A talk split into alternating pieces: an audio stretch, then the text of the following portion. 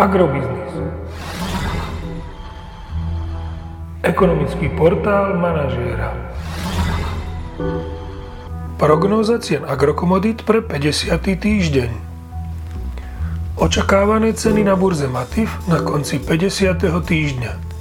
Pšenica 183 až 187 eur za tonu, kukurica 165 až 168 eur za tonu, repka 396 až 402 eur za tonu. Predpokladáme, že farmárske ceny jatočných ošípaných na Slovensku po svojom dodatočnom raste z konca minulého týždňa budú tento týždeň stagnovať v pásme 2,3 až 2,7 eur za kilogram jatočnej hmotnosti.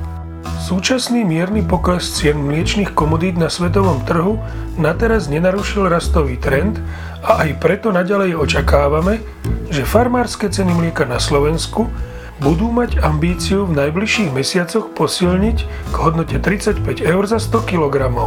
Mierny rast cien ropy prinútil k rastu aj ceny pohonných hmot v Európe, a to predovšetkým ceny benzínov, ktoré za ostatný týždeň vzrástli o 6%, zatiaľ čo nafta pridala k svojej cene spred týždňa 3%.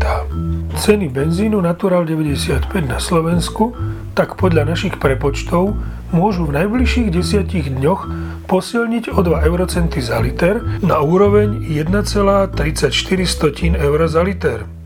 Zatiaľ čo nafta by mohla zdražieť o 1 eurocent za liter na úroveň 1,245 tisícin eur za liter. Podrobnejšie informácie nájdete v aktuálnej prognóze na portáli Agrobiznis.